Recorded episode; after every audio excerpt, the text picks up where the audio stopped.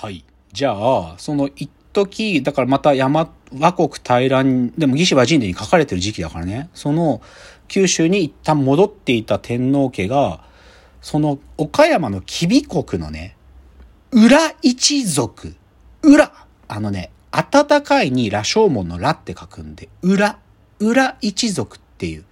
で、これを打倒しに来るんだよね。で、うん。で、その高齢天皇、高齢天皇が即位したのは171年、西暦171年らしいんだけど、この時に高齢天皇のお兄さんがね、お兄さんの名前を、大吉備の諸進の御事って名前らしいんだけど、はい。で、な、だから名前が、もう名前に吉備って入ってるぐらい、わかる？ろこれじゃん大吉備のもろ進み、もろ進むって書くんだよ、マジで。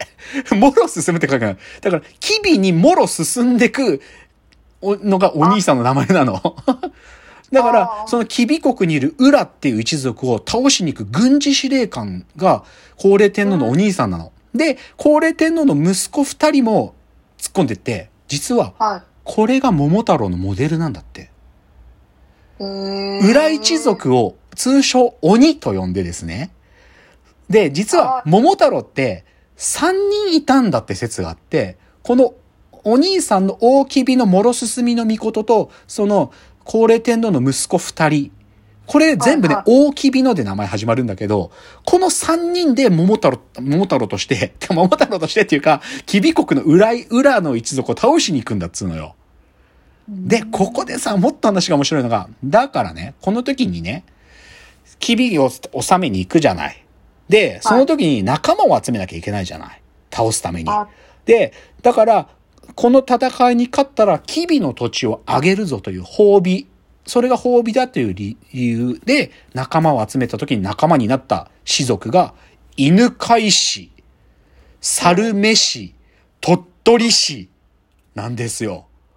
犬飼さんね、犬飼の犬飼。で、猿に女と書いて猿飯、鳥取市。つまりこれが犬猿記事なんだよ。わかる？すごくない？で、ちなみに、猿飯っつうのはもともとは裏一族だったっていう見方があって、ここから裏切るって言葉の語源になってるんだって。すごくない？なんかゾクゾクしない？これすごいなと思うんだよ。つまり、桃太郎伝説っつうのは、一時大和から離れていた天皇家が、もう一度大和もしくは岡山のエリアを取り戻すための戦いだった。それが、転じて桃太郎の鬼退治の話になっているんだと。で、お供に連れた犬猿記事っていうのは、きび団子をあげるっていうのは、つまりはきびの土地をあげるっていう意味なんだっていうわけ。あめっちゃ面白くない？で、実際ね、それでね、その、高齢天皇の時にその派遣されたの戦い一生懸命やって、その裏っていう一族を倒したと。で、ーはい。倒した後、その次の代の高原天皇の時代に、一人の女性をトトップにして国が一つにまとまったっていう記述があるんだって。で、この、この高原天皇の時代にトップになった女性というのが、卑弥呼だっつうのよ。高齢天皇の娘、大和トトヒ桃祖姫の御事、卑弥呼なんですよ。あの、正統竹内文書には明確にこの大和トトヒ桃祖姫の御事はイコール卑弥呼だって書いてあるらしいんだけどね。すごくない？つまり、桃太郎伝説で桃太郎として退治した。で、それでその国を治めたその次の代の高原天皇の、てか、もその桃太郎を派遣した天皇の娘が卑弥呼だっつうのよ。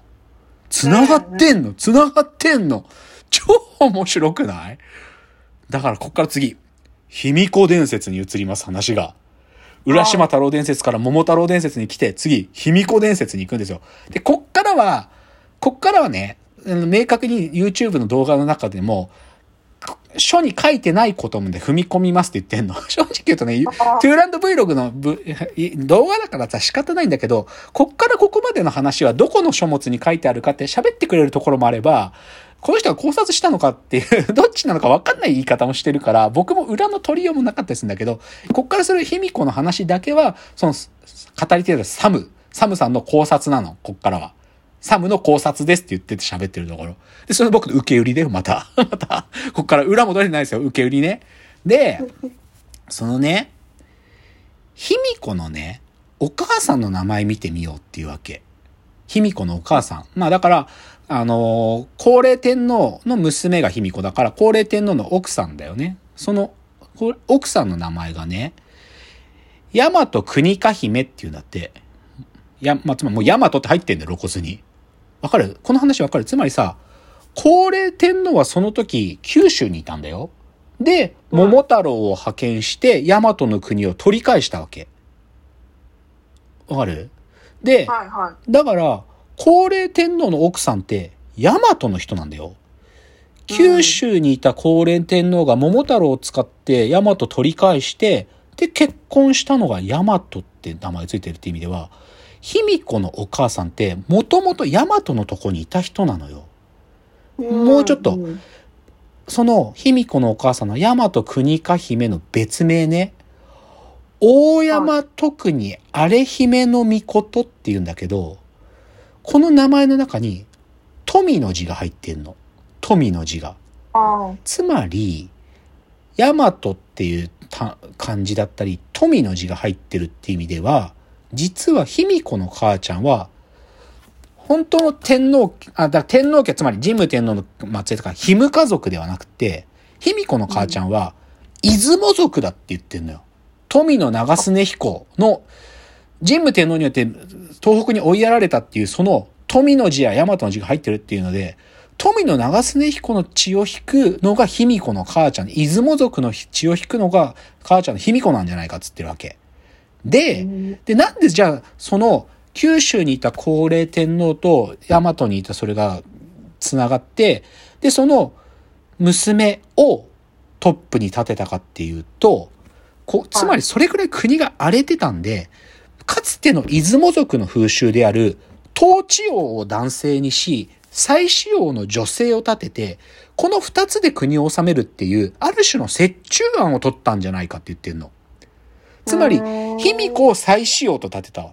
で、天皇自体は男性の統治王になって、で、祭祀王の卑弥呼が国を治めてたというふうに海外には見えてたので、魏志倭人伝の記述には、和国大乱の後、女性の王、女王卑弥呼が誕生し、国が治まったっていうふうに書いてあるんだっていうわけよ。面白い考察じゃない？面白い考察だと思うんだよね。なんかその、ヒム家族と喧喧嘩したっていうか戦ってた出雲族が、実ははい最後の、ある種の妥協案として、うん。統治王は九州からやってきたヒム家族。祭祀王は、もともと勢力をもう一度取り戻した出雲族。それが、折衷案として統治を最初やってたっていうわけよ。でもこれ僕すっげえ面白い考察だと思ったわけ、これ。面白くない？僕す、震えるんだけど、マジで。浦島太郎、桃太郎、そして桃太郎の話から繋がってきた卑弥呼が、でもその、もともとは卑弥呼は、その、ん？